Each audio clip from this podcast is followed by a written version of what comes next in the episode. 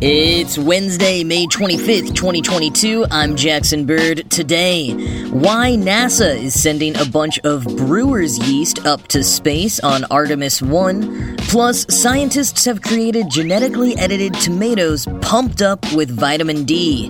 And a COVID 19 memorial that will be purposefully burnt down on Saturday. Here's some cool stuff for your ride home. Whenever the Artemis 1 mission eventually happens, it will be a huge milestone for NASA. It will be the first flight on the new mega rocket, the Space Launch System, or SLS, and the first flight of the Artemis program that is taking humans back to the moon for the first time in 50 years. Artemis 2 will be the one that takes humans to the moon, but Artemis 1 is the crucial uncrewed flight that will serve as a test to make sure everything is running A-OK for the astronauts. It will also serve a number of research purposes, one of which is a mission called BioSentinel.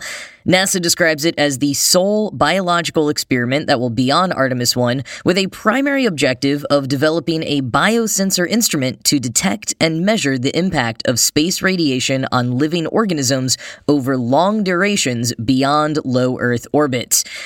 Now, even though the Orion spacecraft from Artemis 1 will only be up in space for four to six weeks, itself an incredible accomplishment, longer than any ship meant for astronauts has ever stayed without docking at a space station. BioSentinel, packaged up in a small CubeSat, will stay in space for 6 to 12 months, helping gather that data on long term stays in space. Inside of BioSentinel will be small microfluidics cards with 16 wells containing drops of Saccharomyces cerevisiae, aka brewer's yeast. Studying how the yeast reacts to cosmic radiation is meant to help us understand the effects the radiation will have on humans. Now, why yeast? Is it because us beer and bread lovers basically consist of nothing but bone and yeast? Not quite. But it turns out that for a microorganism, yeast is actually quite similar to us Homo sapiens. Quoting Inverse, for thousands of years we've played alcohol alchemy with brewer's yeast. In fact, S. cerevisiae can be traced as far back as 3150 BC to an ancient Egyptian wine jar, and today it's commercially used to make beer. Beyond its bubbly benefits, it turns out this single celled organism is also a great analog for the human body. NASA considers S. cerevisiae a fantastic stand in for our cells. In particular, this yeast repairs DNA damage, one major consequence of radiation, in a similar way to how human cells do it. End quote. And this is all super helpful information because radiation is a serious threat in space.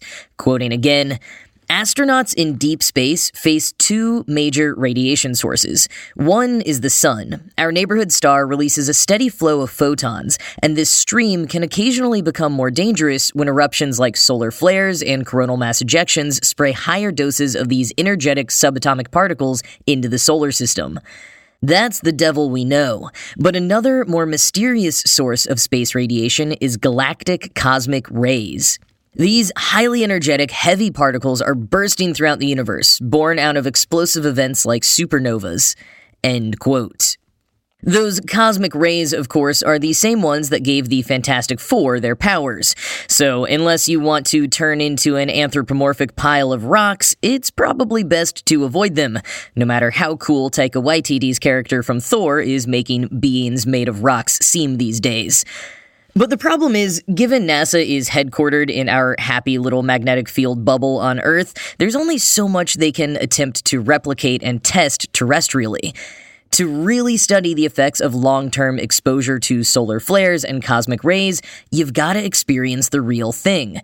And since sending up some human test subjects with only the marginal promise that they could turn into Mr. Fantastic isn't exactly ethical, NASA has settled on 16 little droplets of brewer's yeast.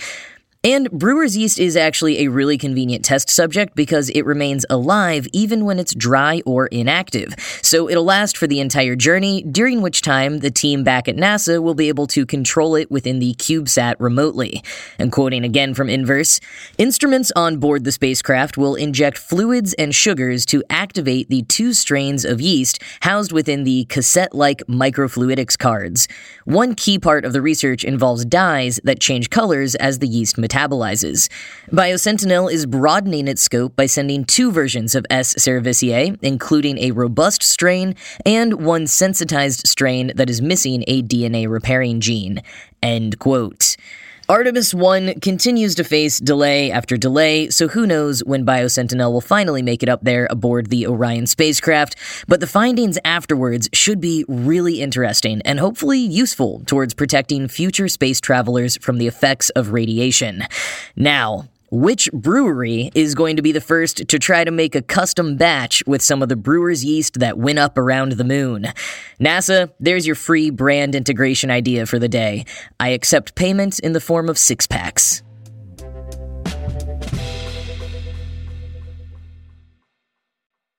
I've been popping vitamin D3 gummies for years, ever since a doctor told me my levels were low following a physical in my early 20s. And it seems to be a pretty common thing, you know, especially in cities like New York and London, where you may be outside commuting a lot, but there aren't enough sunny days to really get you as much vitamin D as you need. And being low or deficient in vitamin D isn't a huge deal, but it can put you at a slightly heightened risk for things like immune and neurological disorders.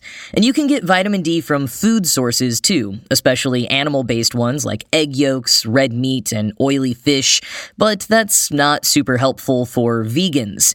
So, a lot of people turn to vitamin D supplements, and many sophisticated people like myself choose to have those in gummy form. But soon, maybe we'll be able to take them in pico de gallo form, or as a nice BLT. That's because scientists have recently created genetically edited tomatoes loaded up with as much D3 as two eggs. Quoting The Guardian, the tomato plants were created by making tiny changes to an existing tomato gene using an editing technique called CRISPR Cas9.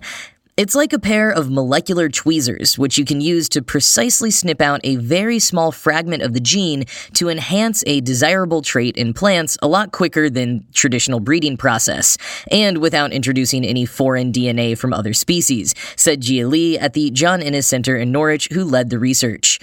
In this case, their focus was an enzyme found in tomato plants that normally converts provitamin D3 into cholesterol. By altering this enzyme, the researchers managed to block this pathway, meaning provitamin D3 accumulated in the tomato's fruits and leaves. And to convert this into active vitamin D3, the fruit would still need to be exposed to UVB light, or they could potentially be grown outdoors, something the researchers plan to test in upcoming field trials. End quote. Now, gene edited is not exactly the same as genetically modified. These gene edited tomatoes don't contain genes from other organisms. And quoting Nature, although genetically modified crops made by inserting genes into plant genomes must often go through an extensive review by governmental regulators, many countries have eased that process for crops with edited genomes, provided that the editing is relatively simple and creates a mutation that could also have occurred naturally. End quote. Now, some of the big questions that remain are if the tomatoes could get that UVB light naturally if grown outdoors, and if blocking the pathway of that enzyme will have any negative effects on the tomato's ability to handle environmental stress. The research team has been given permission to conduct those outdoor field studies, although their first choice of sunny Italy fell through when they were told it would take two years to get regulatory permission. Stuck with the English rain, the team has joked that the field studies might simply fail due to normal weather. And those regulatory permissions will be just the tip of the iceberg here if the field studies go well and the team tries to go to market with the tomatoes. It could take years before we ever see these tomatoes grown for sale. And the same team is also working on other fortified crops to help get people more nutrients, although they do emphasize that they don't believe they're looking at any kind of silver bullet against malnutrition. This is simply one of multiple paths that we can take to address malnutrition. Still not as fun as the grapple, but I'll take it.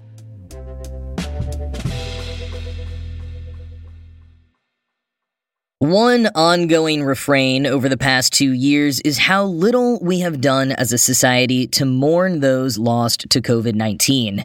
In part, perhaps because the pandemic hasn't ended and may never exactly end, but it still surprised some of us how few public memorials and acknowledgments there have been to the millions of people who have died from COVID 19 over the last two years. American artist David Best has set out to change that at least for one brief cathartic moment. He's built a beautiful 65 foot tall structure in Bedworth, England, that the community is going to burn down this Saturday, May 28th. Quoting Architectural Digest, an assemblage of intricate and ornately carved wood pieces, the memorial's dazzling design is remarkable from its base to its spire and fits with the emphasis on mesmerizing patterns that serve as a frequent touchstone for Best's monumental works. As one might expect from an artist known for designing the massive temples at Burning Man, Sanctuary, the name of the piece, is no typical monument. Just like the project's Best constructs from recycled wood in Nevada's Black Rock Desert, this Bedworth project is an impressively collaborative feat. Some 500 members of local schools and community groups had a hand in producing the decorative paneling, and students from North Warwickshire and South Leicestershire colleges were among the 25 participants, some of whom came all the way from Northern Ireland to help erect the sanctuary. End quote. Close up photos of some of the wood pieces show handwritten messages from survivors of loved ones lost to COVID 19. Helen Marriage, the director of the event producer Artichoke, told the BBC, quote, It's a rising temple to the grief and loss that people have experienced over the last two years. End quote. And from The Guardian, quote, over the course of a week, the public will be encouraged to donate words, objects, or mementos to adorn the walls and the spaces between. No building should be more important than the people who walk into it. Best says. We're not building a well crafted castle, we're building something that feels safe. It is within this relative safety that grievers will bring their memories and leave them behind. Not to forget, but perhaps to make their peace with the past. What's permanent? Best asks. In many ways, the title of this structure poses this question too. The medieval Latin etymology of the word sanctuary means right of asylum. And what is grief if not a form of homelessness? End quote. Best acknowledges this type of expression and ceremony is not for everyone, but for those who will find it useful, it will be there. The temple is currently viewable to the public in Miners Welfare Park until Saturday, when it will be safely burned down by all who show up to take part.